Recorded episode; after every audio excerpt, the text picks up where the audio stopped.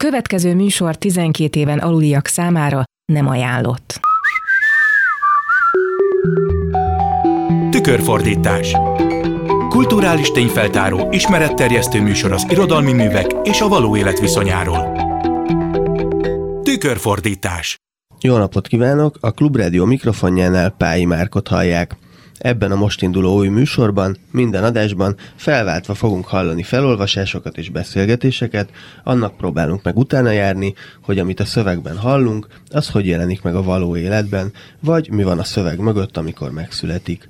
A mai első adásban Nádas Péter emlékiratának egyik részletéből fogunk kiindulni, és Géci János szociográfiája fogja segíteni a téma kibontását. Két vendég fog segíteni az adás során, hogy eligazodjunk, Bendel Vera író, szerkesztő, és Fekete Ádám dramaturg, valamint Szegő János kollégám Bazsányi Sándor irodalomtörténészt is kérdezni fogja.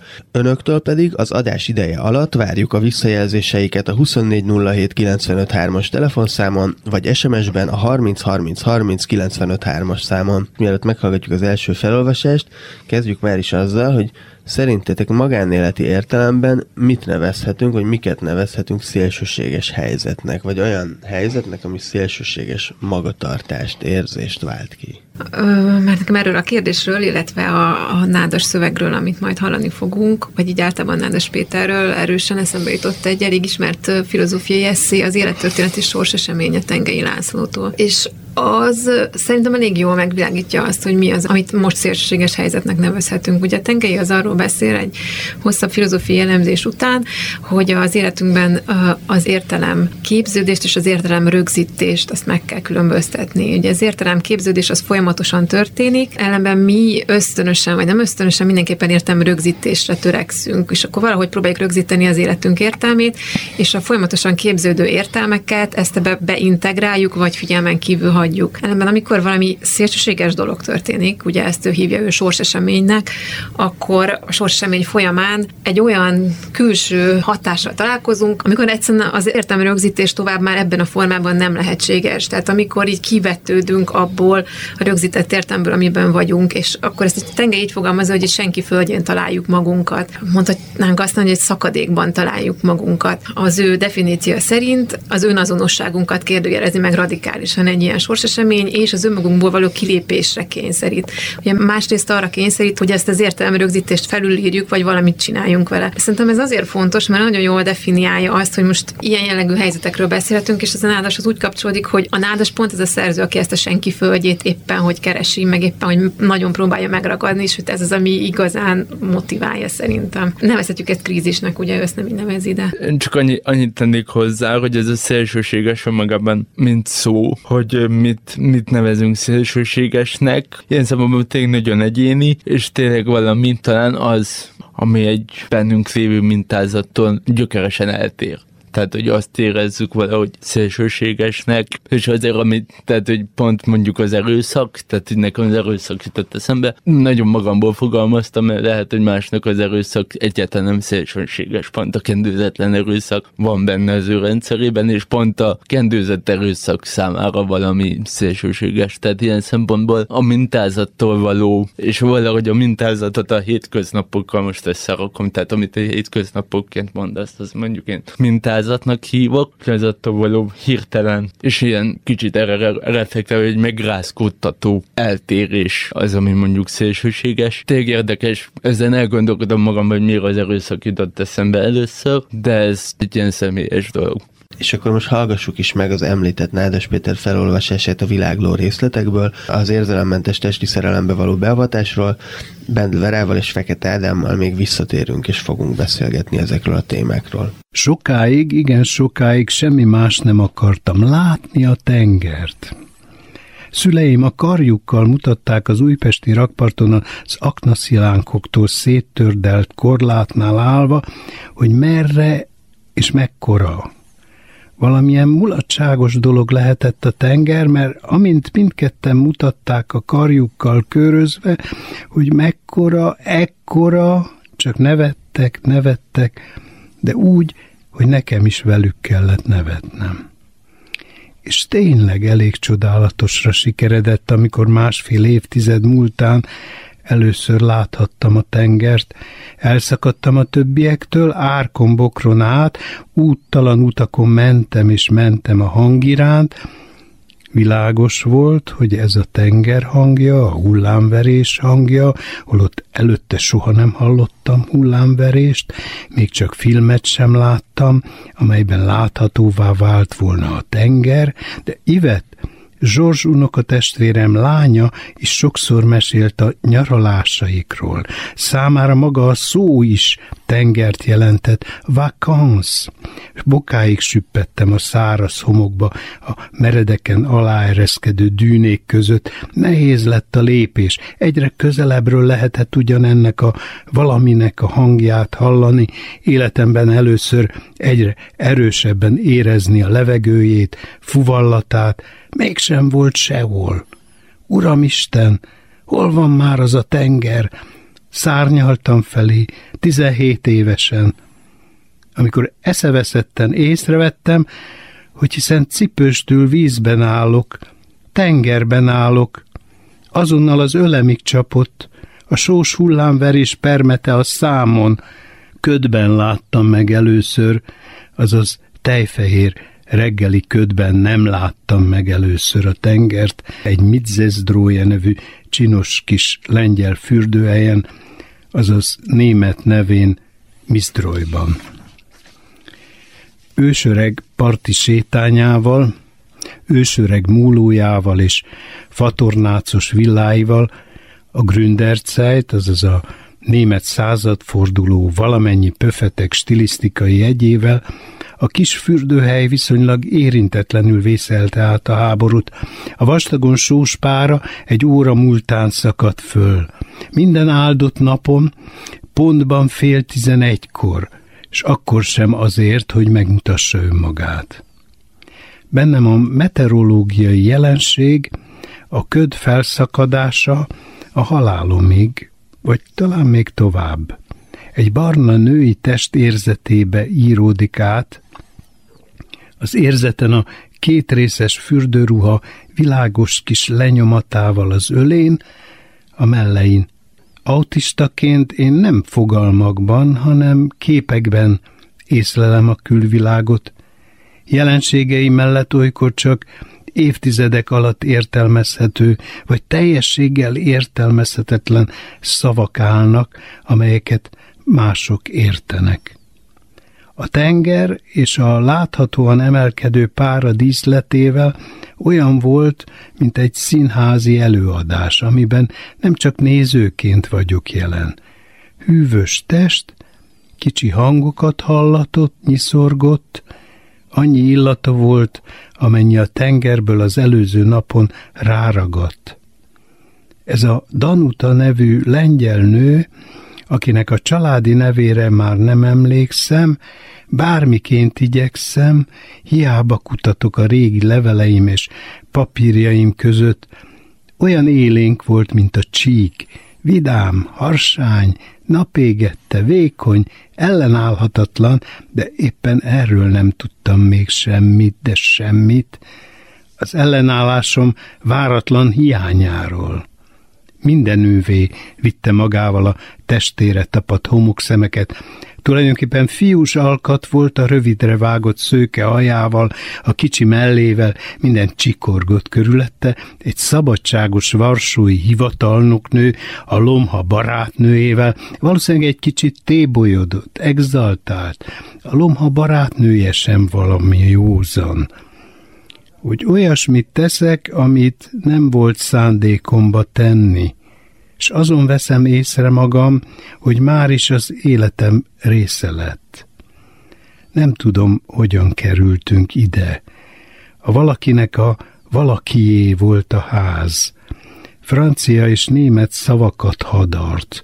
Pontban fél tizenegykor, amikor minden nap váratlanul felszakadt a köd, ezek között az elárvult német díszletek között egy német úri szobában, ahol a talpunk alatt homoktól csikorgott a padló, az egykori német nyaralások elhagyott kegytárgyai között avatott be az érzelemmentes szerelmi fizikába. Az ablaknál állva kereste a test az illeszkedési pontokat. Semmi mást, a teremtés illeszkedési pontjait. Reá vallotta segítőkészség. Olyan volt, mint egy hűvös és vidám operáció, amit most óvatosan elvégez rajtam a sebésznő. Legfeljebb a teremtő láthatott be az ablakon.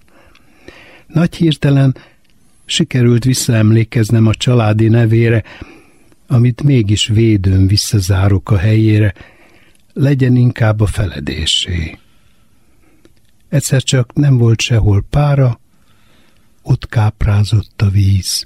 Nádas Péter felolvasását hallották a Világló részletek című emlékiratából, az érzelemmentes testi szerelembe való bevezetésről. A szélsőséges helyzetekről beszélgetünk a mai adásban, illetve a hétköznapi mintáinktól eltérő viselkedéseinkről. Bendlverával és Fekete Ádámmal vagyunk itt a stúdióban, de mielőtt velük folytatjuk még a beszélgetést, hallgassuk meg Szegő János interjúját Bazsányi Sándor irodalmárral arról, hogy Nádas Péternél hogyan jelenik meg ez a téma.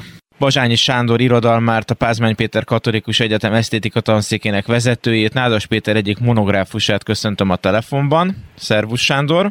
Szervusz János! Az előbb hallott felolvasásban az érzelemmentes testi szerelembe való bevezetés aktusát egy hosszas felvezetés előzte meg a gyerekkori emlékről, és a tenger toposza köré szerveződött az élmény leírása. Ez milyen nagyobb kompozícióba illeszkedik szerinted Nádasnál ez a részlet?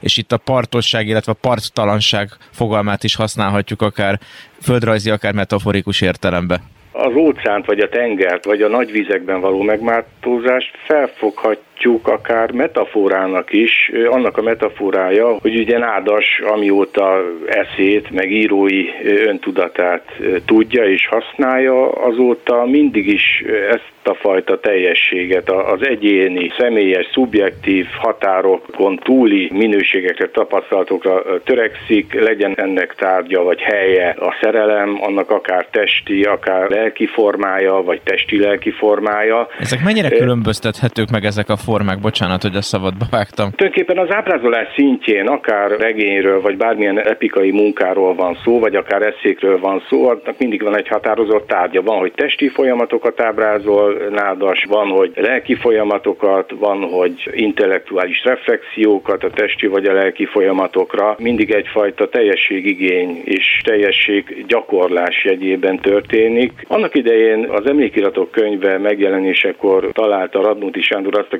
kifejezés, hogy testi redukcionizmus, a testre való redukciónak a regénye. Most ez a redukció, ez úgy értendő, hogy ez akár helyettesíthető az univerzalizálás fogalmával is, tehát akár testről van szó, akár gondolatokról van szó, akár érzéki gondolatokról, akár filozófikusabb fogalmik természetű gondolatokról, mindig ez a fajta teljesség, ez a kinyílás, ez az óceáni érzés, hogy Freudnak az egyik metaforáját hozzam, ez jellemző nádassa. Tehát fejest ugrik az adott tapasztalati közegben, és aztán annak mindenféle mélységét, dimenzióját feltárja. Tehát amikor a testről van szó, konkrétan akkor sem csak a testről van szó, hanem a testen keresztül az emberi létezés egészen rétegzett és mélységekben és magasságokban vergődő dimenziójáról. És hát pont a világló részletekben pedig meg a testek emlékezetéről is, hogy a testek miképpen emlékeznek a maguk testiségére, és ez a fenséges sokszor egyébként a természetben, éppen egy vízben jelenik meg. Most eszembe az emlékiratok könyve Északi tengerre, eszembe jut a Duna a párhuzamos történetekbe, úgyhogy nagyon sokszor ezek a nagy vizek vagy kisebb vizek húzzák, hozzák közel a dolgokat. Milyen Nádas Péter műveinek emberképe, ha szerelemre gondolunk? Ugye van egy eléggé jellegzetes hideg antropológia Nádasnál, de mit gondolsz, a szerelemnek ebben az antropológiában van-e valami külön diskurzusa? Ugye ez, hogy hideg antropológia, ez bizonyos művek esetében igaz. Tehát van, amikor analitikusan figyeli meg és ábrázolja az embert, és az ember testi cselekedeteit, szerelmi cselekedeteit. Tehát ugye nagyon sokszor ez az analízis átvált egy egyáltalán nem hideg, hanem forró érdeklődésbe. Egy olyan fajta intenzitásba, ami akár csak az analitikusságnak az intenzitását jelentheti, de jelentheti akár ennek a keresztülhúzását. Nádas egy olyan szerencsés alkat, akiben az analízis igénye és a szenvedély igénye együtt, sokszor egymással feleselve, időnként az egyik a másikat túlgyőzve, aztán utána a másik is visszagyőzi. Mintha a képzeletről és a tapasztalatról beszélgetnénk, ami ugye a tisztességes mondatnak a előfeltételen áldás nagy eszélye szerint, de mintha itt is erről a kettőről lenne szó. Így van, tehát ez a, ez a mondatok szintjén működik, hiszen Nádas az egyik szerelemtárgyú írásában, tehát az égi és a földi szerelemről című hosszú eszéjében úgy kezdi a maga mondandóját, hogy mielőtt beszélek a szerelemről, az előtt tisztáznom kell a szerelemről való beszéd feltételeit. Tehát ha tetszik, egy ilyen nyelvkritikai, nyelvtudatos, mondattudatos hozzáállás figyelhető meg, mondat szinten, ahogy te is említetted, a képzelet meg a tapasztalat, mondjuk így antropológiájára épülő mondatot, minden mondat szinten dől el. És talán ennek az antropológiának a különlegessége, akár a forrót, akár a jeges nézzük, hogy számomra inkább előbb van a forró, és aztán azt hűti le valami rettenetes klinikai precizitással nagyon sokszor. Tehát a kiszolgáltatottságnak a másik közvetlenségének éppen azt a sebezhetőségét egy ilyen nagyon furcsa jéghideg tekintettel konstatálja. Legalábbis nekem sokszor ez a nádas képen van valahogyan, hogyha ezt a két hőmérsékletet így próbálom valahogyan egymáshoz tenni, de lehet, hogy ez már egy értelmezésbeli dolog is. De egy olyan értelmezés, ami aztán telibe találja ennek az egész írói vállalkozásnak vagy írói alkatnak a lényegét. Tényleg arról van szó, hogy azt a fajta forróságot vagy intenzitást, ahogyan adott esetben egy szerelmi cselekményt megél, átél valaki, vagy esetleg arról hasonlóképpen intenzív nyelven, vagy majdnem ugyanolyan intenzitású nyelven be akar számolni, ez hosszú távon nem tartható fent. Tehát a személyiségnek az önvédelmi ösztönéhez hozzátartozik az analízisre, a, a megtartó rendre, a formára, a táncrendre vonatkozó igény. Hogyha a szerelmet és a regényirodalmat nézzük, akkor beszélhetünk nyilván olyan regényekről, amelyben a szerelem egyfajta kibontakozásnak a segítője és egy épületes mi volt dolog, és vannak olyan regények, amelyekben a szerelem inkább a személyiség felmorzsoladásához vezet, és 20. században több ilyen mű is van, és mint hogyha Nádasnál is talán nem feltétlenül kell persze itt voksolni valamelyikre szerencsére, de mintha inkább az utóbbiról lenne szó, illetve téged kérdezlek, hogy te hogy látod Nádasnál a szerelmi jellegű kapcsolódások építik, vagy inkább leépítik a személyiséget? Szerelemje válogatja azt, nyilván. Mondani, hogy a személyiségtől való megszabadulásnak egyetlen hihető útja van, a személyiség átvilágítása, a személyiség elemzése, ha tetszik a személyiség analitikus felépítését követheti csak. Az a nagyszabású, mondjuk így önmegsemmisítés, megint csak a tenger metaforához, vagy a víz metaforához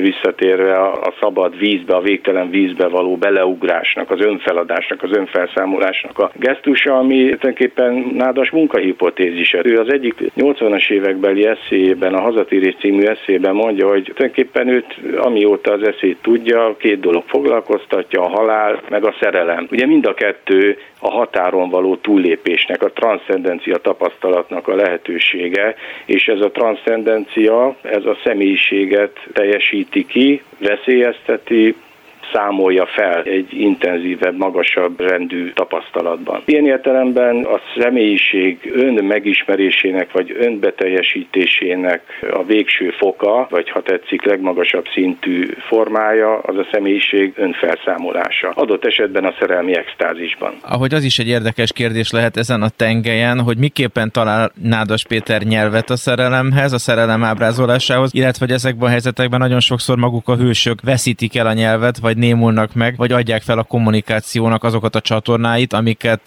amúgy evidensnek gondolunk. Mit gondolsz ennek a kettőségéről? A szerelemnek a tapasztalata vagy extázisa az nagyon különbözik a hétköznapok tapasztalatától. Ilyen értelemben a hétköznapi nyelv is csak egy bizonyos határig képes a szerelem ábrázolására, vagy a szerelemről való beszélésre, és meg kell találni azokat a nyelvi lehetőségeket, amelyeket Nádas is folyamatosan kutat, folyamatosan játszik vele. Ugye erről sokszor beszél, az is érdekes, hogy beszél a nyelvi lehetőségekről, de hát az igazán érdekes, ahogyan ezeket a nyelvi játékokat gyakorolja, ahogyan például a hétköznapi nyelv, a költői nyelv, a hideg klinikai nyelv, vagy az obszenitás, ne Isten a pornográfia nyelvét sokszor egymás mellett párhuzamosan használva tudja a szerelemnek, adott esetben a testi szerelemnek a hihetetlen rétegzett és gazdag világát megmutatni. És hát alig, ha hanem ez a radikális gazdagság és folyamatos mozgás is az, ami nagyon izgalmassá, érzékévé és elgondolkodtatóvá teszi Nádas Péter olvasását. Én Bazsányi Sándornak köszönöm, hogy most ebből a perspektívából tudtunk rápillantani erre a hatalmas nagy oceára, maradva ennél az eredeti vízrajzi metaforánál. Köszönöm szépen. Én köszönöm szépen. Bazsányi Sándor irodalomtörténészt Szegő János kérdezte,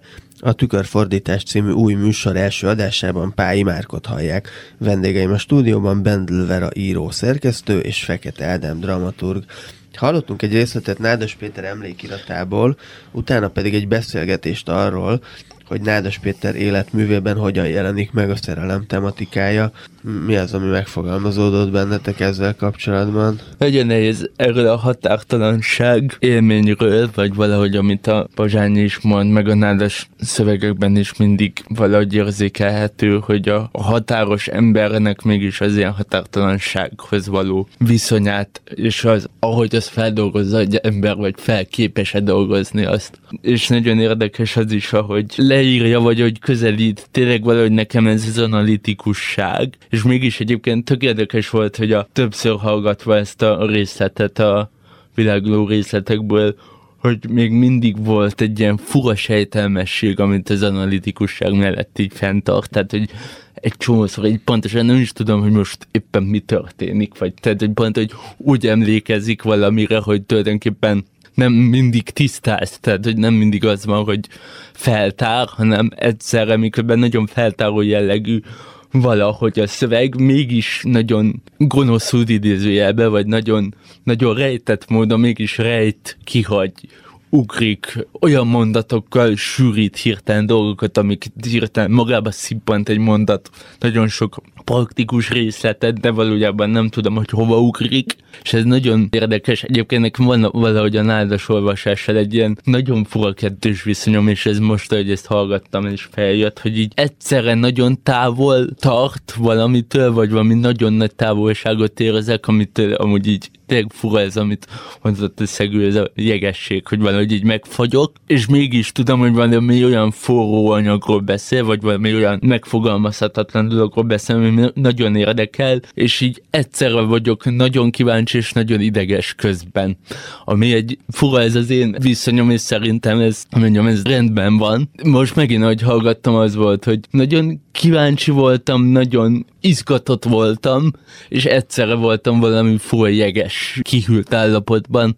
Nagyon érdekes élmény. Nagyon érdekes a nádas szöveg. Távolabbról indulva én közben azon gondolkoztam, hogy ugye tudtam, hogy ennek az adásnak a témája a érzelemmentes testi szerelem, vagy valamiféle ilyesmi megfogalmazás, és hogy én igazából nem is tudom, hogy van-e ilyen, tehát hogy én ebben viszonylag kételkedem, vagy nagyon is nem világos, hogy ez mit jelent, hogy ugye olyan testi szerelem, azt értem, amelyikben mondjuk nem ez a romantikus szerelmi érzés van, hanem akár negatív érzések, vagy érzések, amelyeket nem érzékelünk, és, és megpróbálunk letagadni, vagy másfajta érzések, amikhez nem férünk hozzá, de jelen vannak, hogy nincsen, azt én ezen tudom elgondolni, de nem zárunk ki a lehetőségét, de amiben tudnék Ádámhoz kapcsolódni, az az, hogy például ez a nádas szöveg számomra egyáltalán nem az érzelemmentes testi szerelemről szól, hanem is gonosznak, egy iszonyatosan rafinált szövegnek érzem ezt. Tehát a végén ugye van ez a kb. analitikus leírása ennek az aktusnak, amelyben összeillesztettük azt, amit a teremtő összeillesztett, tehát már eleve egy teremtőt itt behozza, meg legfeljebb csak a teremtő nézett be az ablakon, amikor mi csináltunk valamit, ami velem csak megtörtént, ugye,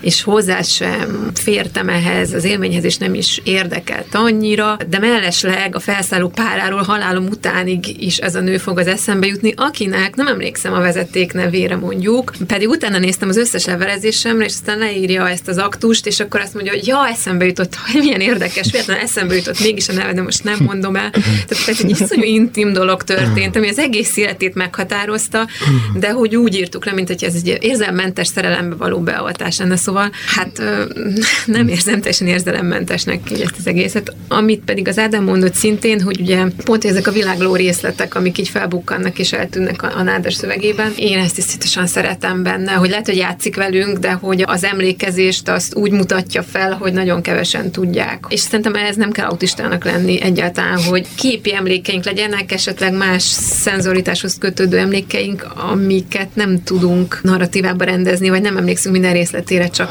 hát csak a ködre, vagy csak erre az élményre. Tehát, hogy ez nagyon jó. Azt, hogy Nádas Péter hogy érti az érzelemmentességet, hogy itt valóban arról van ez szó, ez nekem is nagyon enigmatikus ezek után, amit mondtatok. Hallgassunk meg egy másik szöveget, és akkor abból talán kapunk újabb támpontokat ahhoz, hogy van-e ilyen, hogy érzelemmentes testi szerelem, vagy nincsen, illetve itt kettő dolog is említésre került, az egyik az emlékezés, a másik pedig a határoknak az átlépése, ezeket is érinteni fogjuk még a további beszélgetésekben, Fekete Ádámmal és Bendel Verával, és most akkor Géci Jánosnak a Vadnarancsok című 1980-ban rögzített szociográfiájából hallgassunk meg egy részt, egy bizonyos Juli nevű beszélőnek az elbeszélését, Varga Lili színművésznőtől fogjuk hallani, Hallgatóinkat pedig biztatom, hogyha véleményük van arról, amit hallanak az adásban, akkor a 2407953-as számon hívjanak az adás végéig, vagy írjanak SMS-t a 30 30 30 953-as számra.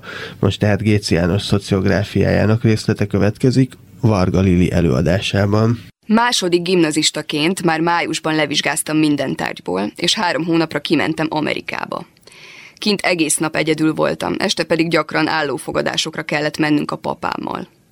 Ezeken a fogadásokon csak halak voltak, meg kaviár, meg rák, meg efféle hülye kaják, nagy terem, hatalmas csillárok, smokingba öltözött emberek. Nem nagyon élveztem, mert nem tudtam rendesen angolul. Úgyhogy én végig pasiztam. Elég sokáig jóban voltam egy néger fiúval, Bobival, aki nagyon szép, dél-afrikai és színművészetire járt. Bobival már a repülőgépen ismerkedtem meg kiutazáskor. Voltam nála New Yorkban, Harlemben. Leginkább szexbulikon, pizsamás bulikon szerettem lenni, majdnem minden napra esett egy buli. Ott az emberek semmi más nem csinálnak, csak buliznak. Általában érdeklődtek irántam, de elég csendes voltam, nem nagyon beszélgettem velük. Bobby nyolc évvel idősebb nálam, sok emberrel megismertetett, és előfordult, hogy ezekkel szeretkeztem. A lakás egész nap üres volt, az jött oda, aki akart. Azért nagyon sok pasinál én voltam. Attól végig iszonyodtam Amerikában, hogy nagy házak vannak. Úgy éreztem magam, mintha állandóan a Békás megyeri lakótelepen lennék. Az is zavart, hogy olyan szép pasik voltak, és majdnem mindegyikbe szerelmes lettem, meg hogy nagyon alacsony és 42 kiló voltam, sovány és rendkívül exaltált. Más lettem azután. Nem hittem addig, hogy a világban annyi színesség és annyi szép ember létezik. Végül már olyanná váltam, hogy minden megengedhető és elfogadható, ami ember által csináltatik. Annyi mindent láttam, annyi érdekeset, annyira más volt, mint itt Európában, hogy kénytelen voltam megváltozni. Hetedikben, nyolcadikban a Városmajorba jártunk. Ott éltem át az első nagy szerelmi tragédiákat. Utána nyáron vesztettem el a szüzességemet. Külföldön nyaraltunk egy kastélyban. Volt ott egy fiú, akibe szerelmes lettem. Ebédnél oda mentem az asztalukhoz, és magyarul azt mondtam neki, hogy de szép vagy. Mindenkinek kiesett a kanál a kezéből, mert tudtak magyarul. A fiúval állati jóba lettünk, ő volt az én igazi diák szerelmem. A fiú olyan 16 éves lehetett, én meg 14, mind a ketten szüzek. Erdőben feküdtünk le egymással, és nagyon szép volt, és a mai napig levelezek vele. Mentem a Moszkva térem, Pista jött velem szembe. Húsz méterre volt tőlem, amikor elkezdtünk egymás felé rohanni. Olyan jó volt, annyira szerettem. Tudom, hogy tehetséges és kiváló színész lesz majd belőle. Zsoltot, Pista öccsét azért szerettem, mert hasonlított a bátyjára. Ezt Pista is tudja, hiszen megmondtam neki. Valahol Szent Mihályon aludtunk egy kutyával együtt. A kutyát nem lehetett a kertbe kiengedni, ki kellett vele menni, sétálni és futtatni. Zsolt ideges lett, mert egész éjszaka a kutyát ölelgette. Engem nem zavart, mert akárhányszor máshol alszom, mindig kutyával vagyok. Télen melegít, és szeretem, amikor nyalogatja az arcom. Szóval kivittük a kutyát sétálni, és mikor visszamentünk, Zsoltra hirtelen vágy jött. Ezek után lettünk mi jóba. Második gimnazista voltam. Zsolt egész életében beteg volt, mert rengeteg verset ír. Másokkal szemben csendes és visszahúzódó. Zsoltot Pista mellett ismertem meg igazán, és végül Péter is velem vesztette el. Péter egy időre diszidált. Egy hétig könyörögtem, hogy ne menjen el, de mégis elment, és katona lett. Még az a jó, hogy ott a katonák önkéntesek. Hamarosan hazajött. Szerzett nekem egy aranymeltűt, a belsejében kis tóratekercsek vannak, az ilyen kis tokot egyébként az ajtófélfákra szokták akasztani, hogy megvédje a házat. Az a neve, hogy mezüze. Mindig másért érdekelt a szexualitás. Gyerekkoromban kíváncsiságból. 14-15 éves koromban azért foglalkoztatott annyira erősen a szexualitás, mert ez volt az érzéseim legtermészetesebb pontja. Később azért érdekelt, mert helytől, embertől és jellegtől függetlenül rossz volt. Egy idő után pedig azért érdekelt, mert ezen keresztül meg lehet ismerni az embereket. Az emberre annyira rával a szeretkezése, mint például a pingpongozása. Nyitott tér, amiben egy embernek a másik emberrel való kapcsolata összpontosul, és meg lehet ítélni, hogy emberként milyen. Egyszer voltam egy házi bulin. Depressziós volt a hangulatom, csak leültem és hallgattam. Ha az ember ilyen passzívan viselkedik, akkor állatira ragadnak rá a többiek, mert érdekli őket a zárkózottság. Legalább húsz pasi odajött beszélgetni, de nem érdekeltek. És akkor odajött hozzám egy fiú, és azt mondta nekem, hogy tetszem neki. Mondtam neki, hogy ő nekem nem. Nagyon kedves fiú volt, ez a mondatom egyáltalán nem riasztotta vissza. Éreztem, hogy valahonnan ismerem, elkezdtünk beszélgetni, hogy honnan ismerjük mi egymást, sablonos beszélgetés volt. Hiszen sokszor előjön ez, az ember mindenkit ismer előbb-utóbb ebben a városban. Ott ültünk, és hirtelen megkérdezi, te nem szeretkeztünk mi valahol együtt? Röhögő görcs jött rá, mert fogalmam se volt, hogy szeretkeztem-e vele vagy se, és neki se volt fogalma róla. Furcsa, hogy az ember már azt se tudja regisztrálni, hogy kikkel szeretkezett, kiknek ismeri a testét. Ez borzalmas állapot. Komisz pozíciójú borzalmas hetem volt. Az autóbuszban állandóan halucináltam, aztán a lakótelep egy pincesöntésében bulisztunk, utána mentünk a házi buliba egy eszelős angol kártyajátékot játszottunk, aminek az a neve, hogy Speed. Ettől kicsit jobb kedvem lett. Mindig vesztettem, mindenki rajtam röhögött. Táncoltunk. Ott volt egy szép néger fiú, és egy másik is, és a barátnőm bátyja. Tánc közben állatira rám mászott, és mivel volt ott egy külön szoba, lefeküdtünk. Aztán sorba bementem a másik kettővel is. És az utolsó volt a legjobb. Ez új-zélandi, teljesen angol száz pofájú, úgy fest, mint Laurence Olivier. Három óra hosszat dumáltunk, helyesebben ő dumált angolul, én meg hallgattam, és oda se figyeltem. Majd szeretkeztünk. Már nem igazodom el a kalandjaimon. Összezavarodnak az évek, meg a napok, annyi minden történt velem. Ha minden héten hat férfival vagyok, és mondjuk háromszor voltam évente szerelmes, akkor már nem tudom, mi mikor történt. Ez már igénytelenség, válogatás nélküli dolog. Eredetileg biztos, hogy nem igénytelenségről volt szó, mert az igénytelenségnek is van valami oka. Ehhez is el kellett valahogy jutni. Ezek kultúra nélküli dolgok. Nem is lehet tőlük mást várni. Rájöttem, ezek után senkivel nem fogok lefeküdni. Viszont, ha rossz kedvem van, hiányoznak az emberek, hogy valaki szeressen, és akkor mindenkivel lefekszem. Aztán ezekből a kapcsolatokból sose lesz semmi. Így menekülök az emberekhez, majd el az emberektől. A rettenetesen sok fiúra úgy emlékszem vissza, mintha ezek a dolgok nem velem történtek volna. Ha lefekszem valakivel, mindig úgy érzem, mintha ketten lennénk. Az egyik, aki szeretkezik, és a másik, aki figyeli.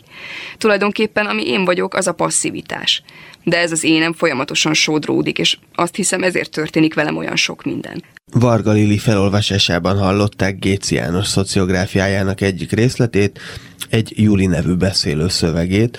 A stúdióban Bendel Verával és Fekete Ádámmal beszélgetünk, és ugye a felolvasás előtt ott tartottunk, hogy tulajdonképpen van-e olyan, hogy érzelemmentes testi szerelem, illetve hogy milyen szerepe van az emlékezésnek abban, amikor rekonstruáljuk azt, ami velünk történt, vagy a helyzeteinket, vagy hogy mi számít szélsőséges helyzetnek, illetve hogy a határátlépések, azok kívánatosak, azok kiteljesítőek-e, azt keressük, vagy inkább problémások és kártékony hatással vannak, hogy ezután, a szöveg után, ami így látszólag egy elég nagy váltás volt ahhoz, amit korábban hallottunk, mit gondoltok ezekről a kérdésekről? Nekem az mozdozkált a fejemben, miközben hallgattam ezt a szöveget, hogy ha már ezt a nádassal egymás mellé tesszük, a nádasnál a szerelmi extázis, vagy akár ennek a keresése, hogy az erotika mit jelent, ez mindig egy ilyen nagyon kiemelt pozíció, vagy valamiféle kiemelkedés az életből, legalábbis én ezt így érzékelem, és a Júli szövegében pedig pont ez az érdekes, hogy ez a normalitás, tehát nála az, hogy lefekszik emberekkel, meg a szex, ugye ez nagyon bizonytalan, hogy ő élvezi ezt, vagy nem, de szerintem azt sejteti, hogy időszakonként ezt élvezi, de hogy én úgy érzem, hogy ez neki nem határhelyzet, hogy ő neki ez a mindennap, és én értem, egy teljesen más pozíciója van. Lehetséges az, hogy ez nem határhelyzet? Illetve annyi még, hogy a Nádas Péternek ugye ez bár egy emlékirat, de akkor is egy prózai jellegű szöveget, tehát ez egy irodalom, ez meg egy valóság dokumentáció, és ugye közöpont azt gondolnánk, hogy amit a Nádas ír, az az átlagosabb hétköznapi helyzet, és ez az, ami ritkább vagy extrémebb, miközben itt ez egy valóságszöveg, az meg egy fikció, hogy akkor itt mivel van dolgunk. De a Júli élete az egy teljesen másfajta élet, tehát hogy nekem úgy tűnik, hogy az ő élete számunkra extremitás, számára pedig, pedig ez a folyamatos szexuális együttlét, ez a normalitás, és akkor ezt vagy úgy értelmezzük, hogy neki egy sajátos normalitása, hogy úgy folyamatosan a szakadékban van. Ugye, tudom én, ez a másik verzió. De ugye rendkívül reflektív ez a lány, ami szerintem borzasztóan érdekes benne, hogy 18 évesen ennyire sok árnyalatát meg tudja fogalmazni ennek a furcsa életnek. Tehát a pozitívumokat is, és ezt az abuzív helyzetet is gyakorlatilag, amit ő maga hoz létre, de mégis rálát valamilyen szinten. Igazából tényleg úgy van elbeszélve ez a, a Judi szemszögéből, retorikailag is úgy vannak egymás mellé rendelve a dolgok, hogy ez abszolút nem határhelyzetszerű.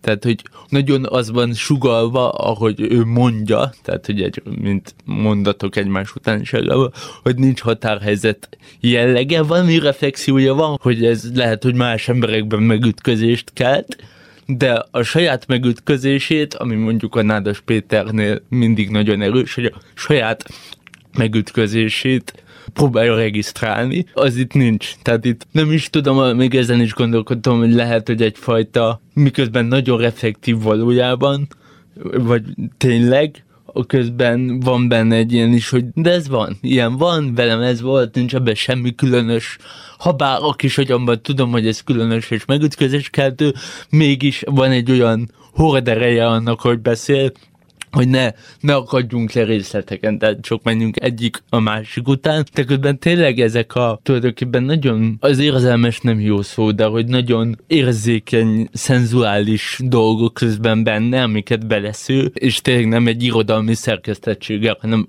öntudatlanul, amilyen ő, azok néha valójában kiválnak, itt tényleg hallgattuk és néztük egymást, hogy micsoda szenzuális, szinte irodalmi mondatok válnak ki ebből a számára hétköznapiságot elmesélő dologból, és ebben viszont benne van valami, ami mégis nyugtalanító, vagy mégis megütköztető, hogy ő valahol tényleg ez az abuzivitás, meg az, hogy ő szenved, az mégis valamiféleképpen bújtatottan ott van benne, és ettől egy elképesztően érdekes szöveg. Itt fog belépni majd a szerzőnek, illetve a szociográfia szerzőnek Géci Jánosnak a szerepe, aki összeszerkesztette, vagyis hát megalkotta a szöveget, bár nem változtatta meg a lánynak a szavait, de mégis egyszerre írta, miközben dokumentálta. És akkor most hallgassuk is meg, hogy Géci János mit mond erről a szociográfiáról, az 1980-ban rögzített anyagokból összeállított Vadnarancsok című kötetéről, utána pedig Bendel Verával és Fekete Ádámmal még visszatérünk egy beszélgetésre. A technikám egyszerű, minden történetet eh, a kapcsolatunk minden fázisában újra mondattam. Nem én akartam azonossá stilizálni a mondatait, hanem meg akartam keresni a leginkább egymáshoz hasonló szövegdarabokat. Nem az érdekelt, hogy ők velük valójában mi történt, hanem az érdekelt, hogy őnekik mi, mi, mi az a történet, amivel a jövőjüket megformázzák. Teljesen természetes volt az, hogy ugyanaz a történet képes másképpen elhangzani másnap, harmadnap.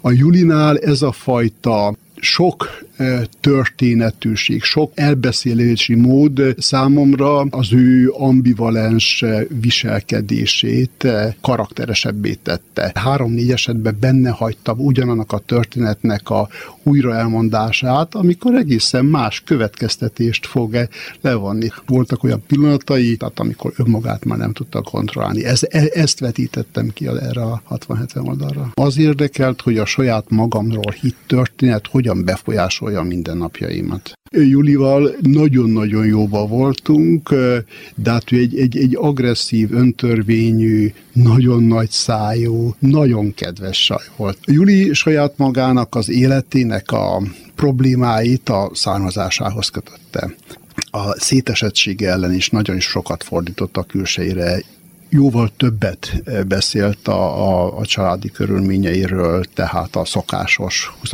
századi családtörténetről, akár a, a családban ezek okozta traumákról. Értelmiségi és egybeni luxus körülmények között eh, eh, él valaki, aki mégiscsak egy erős nemzetben és erős kor csoportban képes gondolkodni. Tehát ilyen szempontból zseniális beszélgetőtárs volt. Annak a kornak a, a sokszínűségét, összetettségét és az értelmiségi hajlamát, az értelmiségi barátságát leginkább azt hiszem ő tudta képviselni. Már nagyon pontosan lehetett tudni, hogy a biológiai deviánsok és a társadalom által deviánsoknak minősített emberek csoportja lényegesen különbözik. A kérdés ugye az, hogy hogyan épül fel egy olyan társadalom, amelynek ennyi kizárt tagjának kell lenni. Tehát ennyi valamiféleképpen felügyelet alá vonható tagjának kell lenni. Ilyen szempontból valóban diktatúra vizsgálat. Juli úgy hiszem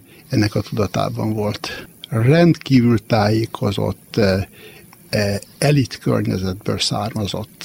Abból a környezetből, ahol, ahol vasárnapi e, találkozásokon, éjszakai egyetemeken, vitákon vesznek részt azok az emberek, akik mind a két oldalhoz tartoznak. Ehhez ő a kapcsolódási pontokat nem a intellektusán keresztül tudta megteremteni, hanem a testén keresztül a havasságokon keresztül. Ez, ami, ami úgy gondolom, hogy őt leginkább meghatározta. A Juli szöveg torzult a többihez képest legkevésbé. Az, hogy a személyiségén, személyiség szétrombolásának a egyik lehetséges útja az, hogy a nemiségemet széjjel osztom másokra, ugyanúgy, mint ahogy a pénzemet. Nem csak egyébként a, a őrá volt jellemző, nagyon sok más is eh, a, a kötődéseit ezekkel a technikákkal hangsúlyozta.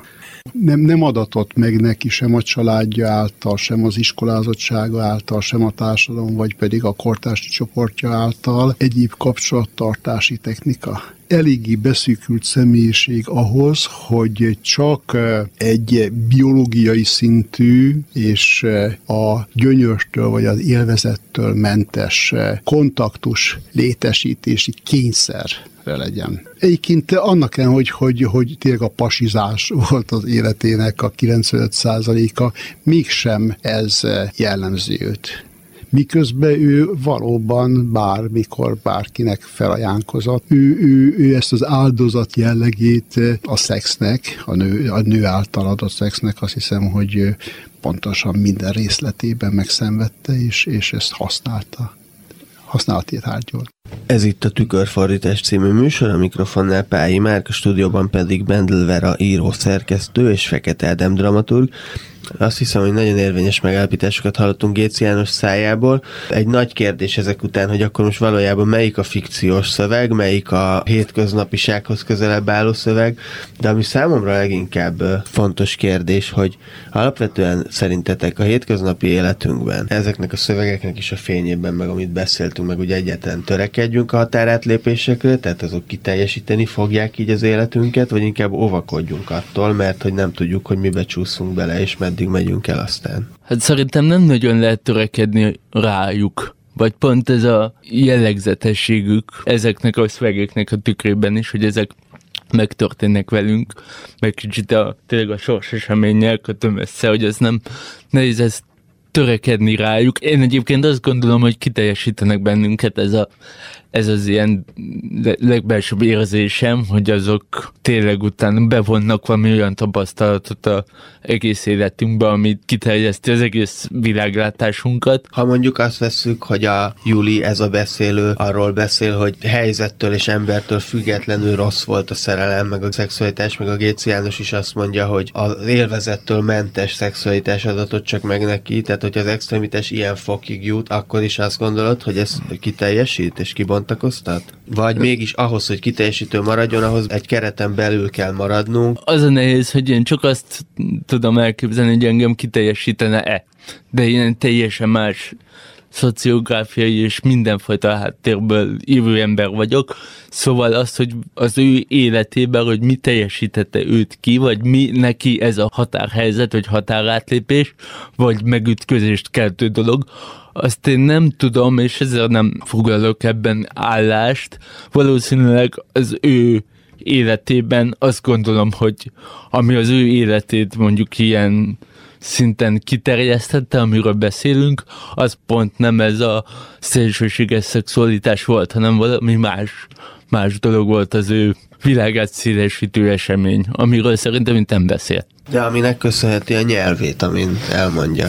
De az a baj, hogy nem tudom a választ, hogy csak nem ilyen sablonosat mondok, hogy ugye a határtól függ, hogy most azzal mit fogunk kezdeni. És szó volt arról a Nádas Péter szövege kapcsán, hogy úgy emlékezik, amihez nagyon ritkán férünk hozzá, vagy tudunk megalkotni ilyen emlékezetet. Ugye itt a szociográfiában is egyfajta emlékezetet hallunk. Ugye Gétsz János is azt mondja, hogy azt vizsgálta, hogy a magunkról hit szöveg hogyan alakítja a hétköznapjainkat. Mondhatjuk-e azt, hogy az emlékezeten múlik, hogy elrendezzük egy kiteljesítő formába, vagy van-e az a képességünk, amivel annyira tudjuk rendszerezni, megalkotni, hogy ez az épülésünkre szolgál, vagy ez a képességünk kevésbé van meg, és akkor inkább romboló lesz, mert úgy halmozódnak bennünk az élmények, tehát hogy valójában mondjuk nem is az élményeken múlik, az, hogy hova vezet ez bennünk, hanem hogy hogyan rendszerezzük utána, hogyan emlékezünk rá, hogyan tudjuk és kinek tudjuk elmondani. Tehát ez annak a kérdése nem, hogy ez simán narráció kérdése, az, hogy kik vagyunk, vagy a megélt életnek is a kérdése, hogy kik vagyunk, ez ugye a tengelynek az említett tanulmányában is benne van, és ugye a másodikra szavaz.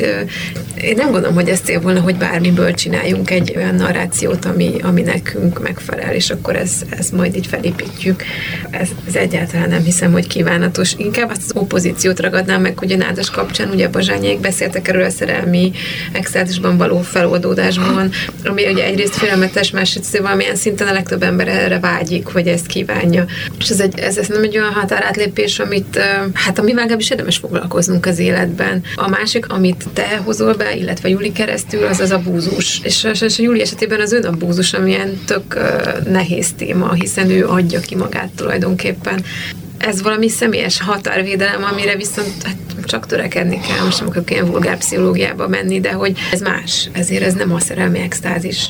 Egy dolog csak, hogy én mondjuk, aki, ahogy a testtel, a testemmel, a mozgássérültség miatt is, meg ami egy nagyon erős testélmény foglalkozom, szóval azt gondolom, hogy mondjuk a testiségnek a tabusítása, vagy a, olyan szegmensei, amik mondjuk egy ilyen körülöttünk lévő morális, társadalmi rendbe, elképzelésben nem fér bele, az valójában levág jó az emberi tapasztalatoknak olyan hajtásait, amikben ha végülis ezeket a morális tiltásokat, vagy bármiféle tiltásokat áthágjuk, akkor a, a élethez való viszonyunk és az életnek a testi élménye az ki tud teljesedni. Most abszolút nem szexuális vonzatban, hanem inkább mindenféle másféle testi megélés vonzatában. Abszolút tapasztalatom ez.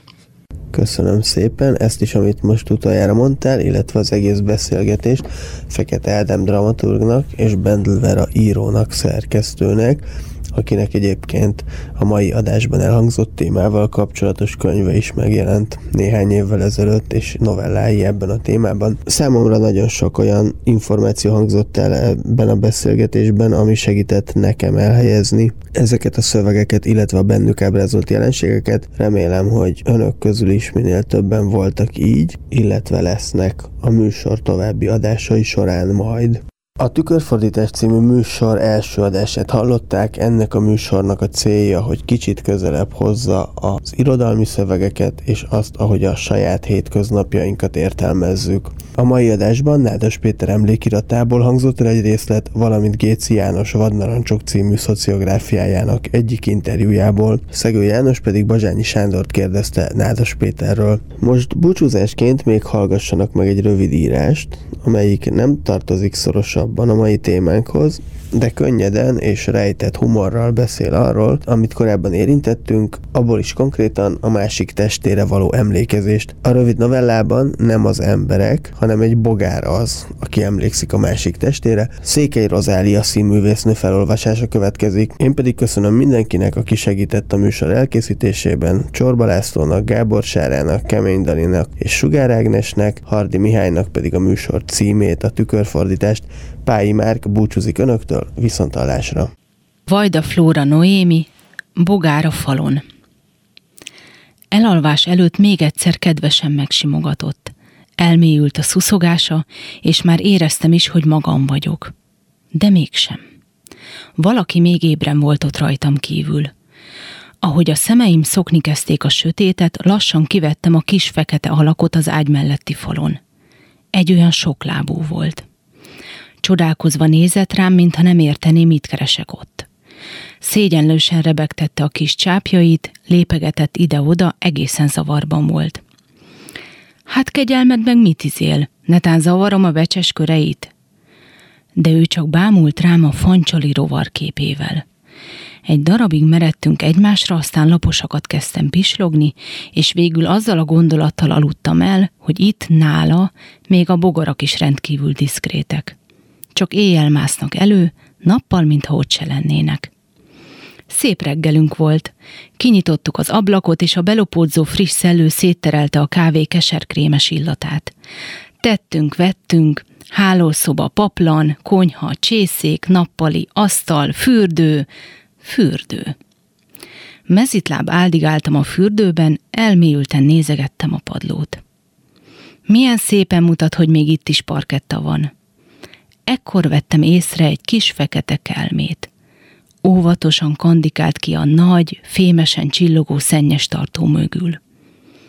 Legugoltam, és a két ujjam közé csippentve lassan fölemelkedtem.